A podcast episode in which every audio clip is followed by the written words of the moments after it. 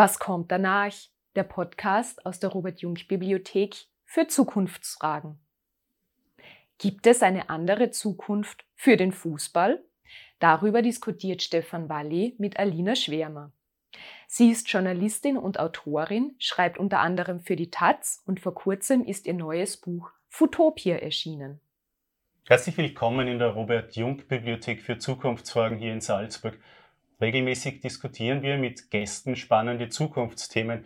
Manchmal geht es ums Grundsätzliche, manchmal geht es ums Technische und manchmal geht es um die wichtigsten Nebensachen der Welt. Und heute geht es um den Fußballsport. Neben mir steht Alina Schwärmer. Alina Schwärmer ist Sportjournalistin. Sie arbeitet unter anderem für die Taz oder für die Deutsche Welle. Und sie hat sich die Kritik am modernen Fußball einmal genau angesehen. In ihrem Buch Futopia beschreibt sie nicht nur, wie eine großartige, wundervolle, bessere Fußballwelt ausschauen könnte, sondern sie nimmt sich das Ganze auch kritisch vor und fragt, welche der Fußballutopien eigentlich zu anderen passen und was man wirklich kritisieren kann am modernen Fußballspiel. Alina Schwärmer, herzlich willkommen hier in der Robert-Jung-Bibliothek. Ähm, wenn man das Buch liest, wird klar, dass es eine Vielzahl von Kritikpunkten gibt, die man gegenüber dem bestehenden Fußball vorbringen kann. Welche dieser Kritikpunkte sind dir besonders wichtig?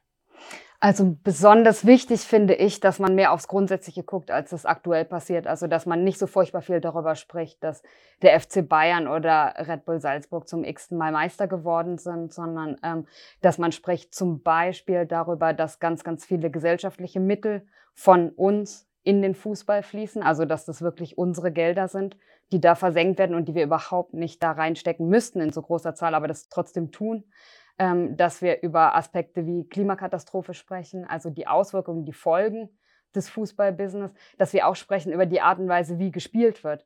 Weil dieses Spiel, was wir aktuell so machen mit Sieg und Niederlage, ähm, was im Prinzip ja keine anderen Varianten kennt, weil man eben so spielt, wie die Verbände einem das auftragen ähm, und was man ganz, ganz anders spielen könnte, also kooperativ oder kreativ, viel demokratischer, als es aktuell passiert. Das finde ich auch einen ganz wichtigen Aspekt. Mhm, das sind jetzt einige Aspekte, die du bereits angesprochen hast, die sicher interessant sind, noch im Detail anzusehen. Schauen wir uns mal die ökonomischen Fragen an, die du auch als erster genannt hast. Ist es nicht so, dass wir freiwillig unser Geld über die Pay-TV-Sender, über die Eintrittskarten, über äh, den Kauf von Trikots an die Vereine geben? Ist das nicht uns selber überlassen, so Vereine wie Real Madrid, Paris Saint-Germain zu unterstützen? Also erstmal ist es ja das freiwillige Ja und Nein, weil ganz vielen Leuten nicht bewusst ist, wie viel und auf wie verschiedene Arten und Weisen sie eigentlich Geld in den Fußball geben. Also klar ist mir das bewusst, wenn ich mir ein Abo kaufe und wenn ich mir ein Trikot kaufe, aber es ist mir vielleicht nicht mehr so richtig bewusst, dass mein Steuergeld in den Fußball fließt, zum Beispiel über äh, Unternehmen wie VW, wo äh, die deutsche Bundesregierung Anteile hält ähm, und äh, zum Beispiel über Polizeikosten die ich mitfinanziere. Mir ist es nicht so richtig bewusst, dass ich, ähm, also dass die Sportwetten, die ich konsumiere, dann ähm, in den Erträgen, die daraus fließen, wieder in den Fußball gehen. Und also es ist ja ähm, ein ganz großes und komplexes Gebilde an gesellschaftlichen Mitteln, die in den Fußball reinfließen, was viele Leute nicht so bewusst machen. Das ist das eine. Und das andere ist die Frage, wie strukturiere ich eigentlich einen Wettbewerb, um das zu verhindern?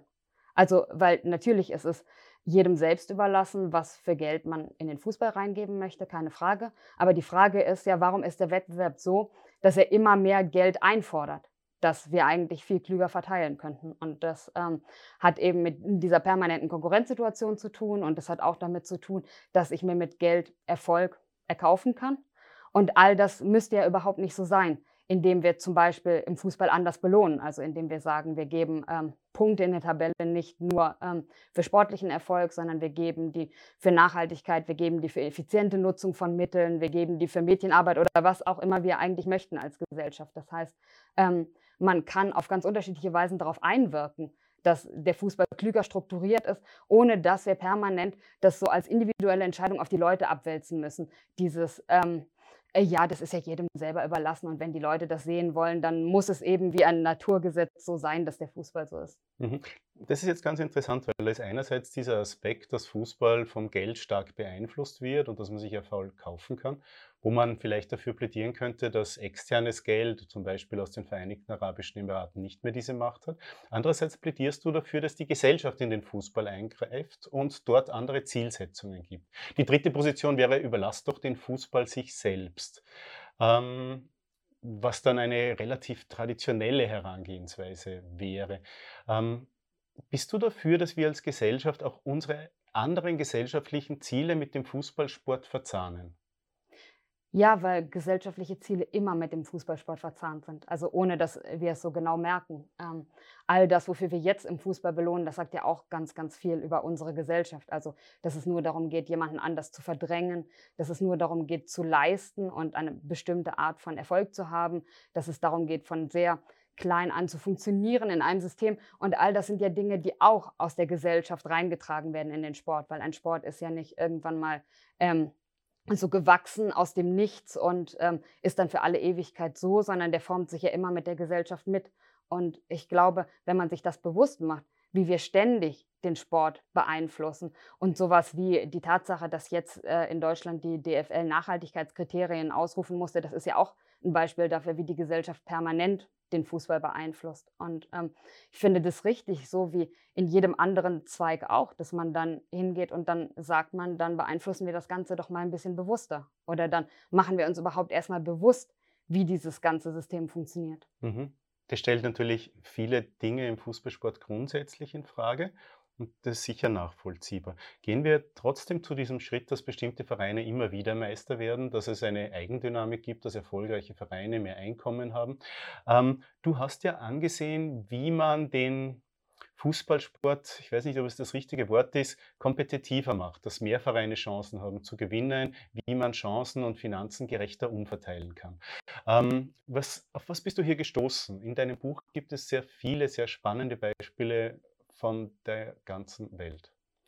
Genau, also es gibt im Prinzip ganz verschiedene Möglichkeiten, die man ergreifen kann. ein Beispiel, was mir aufgefallen ist, was sehr wenig hier in Deutschland bekannt ist, ist ähm, zum Beispiel ein System, was in Australien praktiziert wird. Ähm, das heißt Player Point System. Und da geht es darum, dass man eben nicht ähm, finanzielle Obergrenzen setzt, sondern man setzt Qualitätsobergrenzen dem Kader. Also man gibt Punkte an SpielerInnen, je nachdem, wie leistungsfähig sie sind oder ähm, ja, wie starke Spielerinnen sie sind.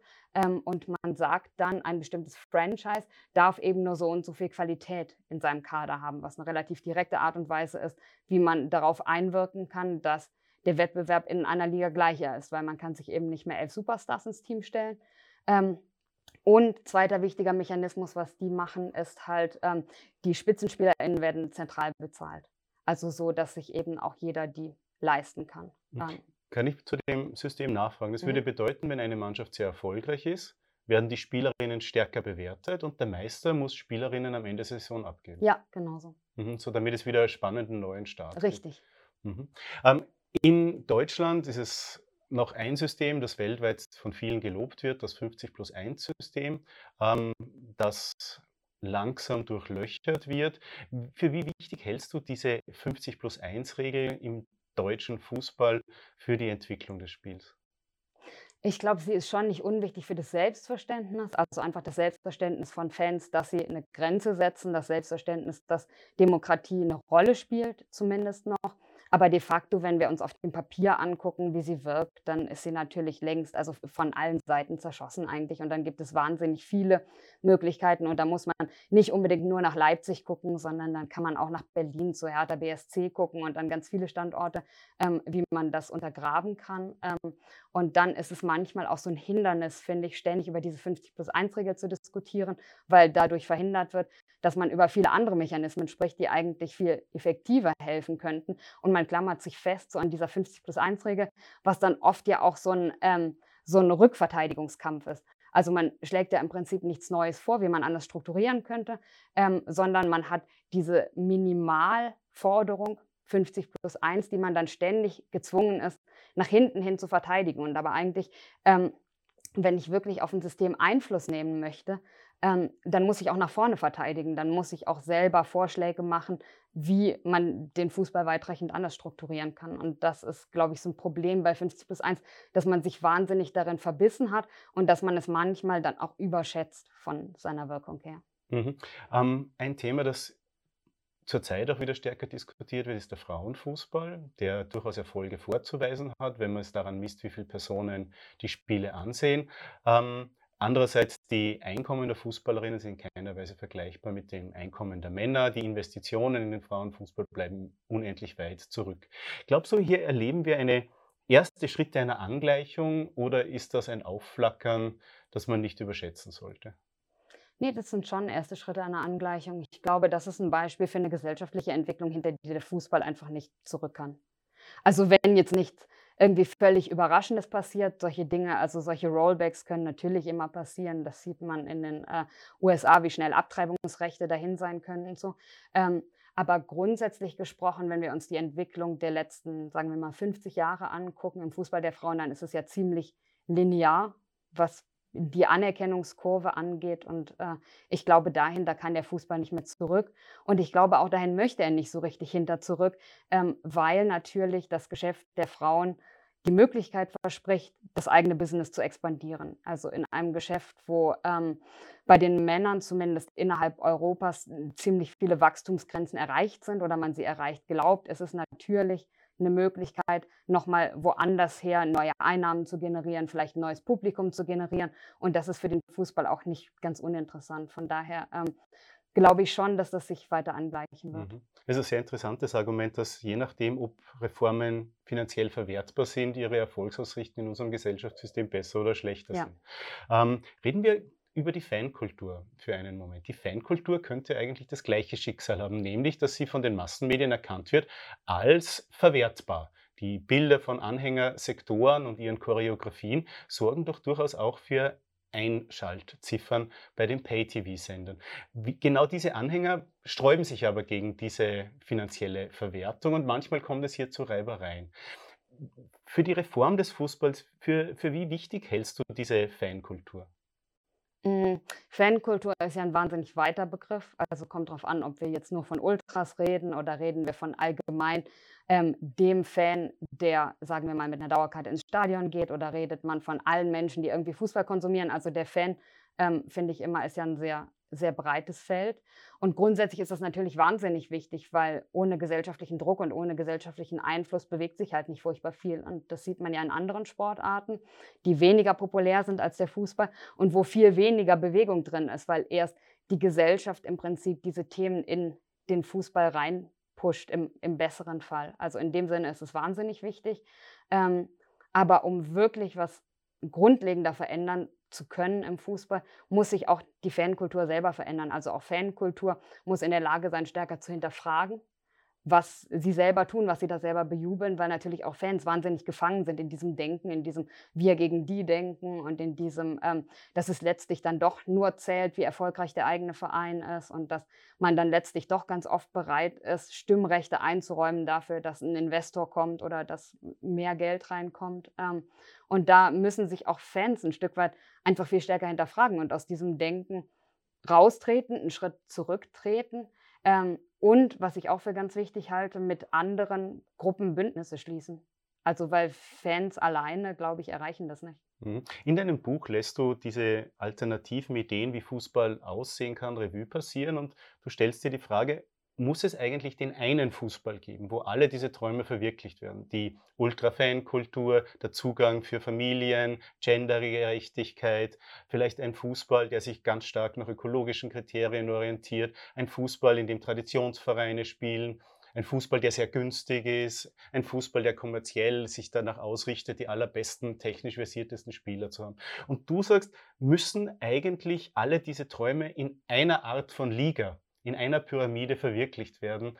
Und Du überlegst da hin und her im Buch. Was sind hier die Pro- und Kontra-Argumente?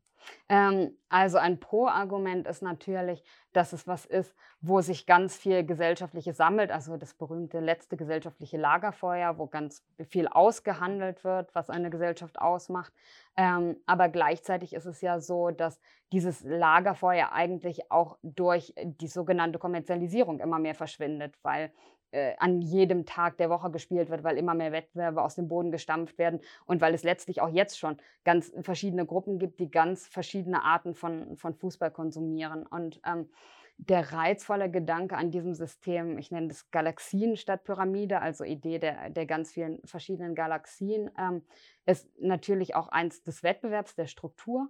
Also aktuell diese ähm, Ligen mit Auf- und Abstieg, die wir haben, das sind eben wahnsinnige Verdrängungsligen die nicht gleichzeitig solidarische Ligen sein können, ähm, weil sie, also ähm, Teilen total unattraktiv machen, weil wenn ich mit jemandem teile, dann sinkt ja im also steigt im Zweifelsfall meine Chance, dass ich auch absteige. Warum sollte ich ein Interesse daran haben? Ähm, und man sieht, wenn man so diese Ligensysteme vergleicht, dass generell geschlossene Ligen äh, deutlich ausgeglichener sind als die offenen. Ähm, und dann natürlich kann man daraus die Idee spinnen, warum nicht ähm, statt dieses Verdrängungspyramidensystems verschiedene Galaxien schaffen, in denen ganz verschiedene Formen von Fußball möglich sind. Also wo man sich an Fußball erinnert als eine Kunst und als irgendwie die Freiheit auch selber Fußball zu schaffen, was ja völlig verloren gegangen ist in dieser Welt, wo ein Verband eben sagt, so oder so muss der Fußball sein. Mhm. In dem Buch, das du vor diesem Buch geschrieben hast, hast du dich mit Fanvereinen auseinandergesetzt, wo Fans Vereine neu gegründet haben, übernommen haben und begonnen haben, sie unter Eigenverwaltung zu stellen. Das waren sehr verschiedene Beispiele, die du dir angesehen hast. Hast du hier einen gemeinsamen Nenner gefunden, was diese Vereine verbindet und auf welche Probleme sie stoßen? Ja, also sowohl was sie verbindet als auch die Probleme. Ähm, ich glaube, was sie verbindet, ist ganz oft ein großer Krach gewesen mit einem Investor oder ähm, vielleicht im, im, schlechteren Fall eine Insolvenz, die sie dazu gebracht hat, wegzugehen. Also das zeigt, dass dieses große Argument, was immer im Fußball angebracht wird, wenn es den Fans genug ist, dann werden sie abwandern und so weiter, dass das selbst bei diesen Clubs nicht passiert ist, sondern in aller Regel waren sie fast gezwungen abzuwandern, ähm, weil es irgendeinen großen Krach gegeben hat. Also nicht, weil sie irgendwie grundsätzlich langsam eingesehen haben, dass sie den Fußballkapitalismus doof fänden. Ähm, was sie sehr verbindet, ist, dass viele Leute dort sich sehr viel näher gefühlt haben dem Club, als das bei konventionellen Vereinen der Fall ist, ähm, dass sie viel mehr in der Lage waren, eigene Dinge beizusteuern, dass sie aber natürlich auch auf der Gegenseite sehr stark abhängig waren von dieser freiwilligen Arbeit, was dann mit der Zeit ein Problem wurde, immer wieder Freiwillige zu rekrutieren. Ähm, und vielleicht das wichtigste Problem, was sie sich teilen, ist die Frage, wenn ich in diesem Ligensystem unterwegs bin, also im real existierenden Fußball, ähm, wie gehe ich damit um, dass ich immer mehr Geld brauche, um erfolgreich zu sein. Und das hat dann oft, ähm, nicht immer, aber zu so einem entscheidenden Konflikt geführt, weil man sich halt gefragt hat, möchte man überhaupt noch weiter aufsteigen? Kann man das vereinbaren mit den demokratischen Werten? Meistens konnte man das irgendwann nicht mehr und dann ist man eben gezwungen, sich zu entscheiden, was man möchte. Ähm, Erfolg oder Demokratie. Und ähm, ein Fußball der sowas im Prinzip erzwingt, also der Leute erzwingt, sich zu entscheiden zwischen Demokratie und, und Erfolg, ist eigentlich auch keiner, den wir betreiben sollten, weil das ist ähm, auch, also totaler Quatsch von dieser Motivation her. Und das hat man sehr, sehr krass gesehen, wenn man sich mit diesen fangeführten Vereinen auseinandergesetzt hat. Herzlichen Dank, Alina Schwärmer. Alina Schwärmer, Journalistin in Berlin bei der Taz und Autorin von Büchern zum Thema Fußball in der Robert-Jung-Bibliothek zu Gast mit den grundsätzlichsten Ideen, wie man Fußball anders denken könnte. Herzlichen Dank, liebe Alina. Wir diskutieren jetzt gleich mit Gästen online und vor Ort zu diesen Thesen. Wenn Sie immer Lust haben, dabei zu sein, schauen Sie auf die Homepage der Jung-Bibliothek www.jung mit gk-bibliothek.org und sichern Sie sich doch einen Platz zum Mitdiskutieren.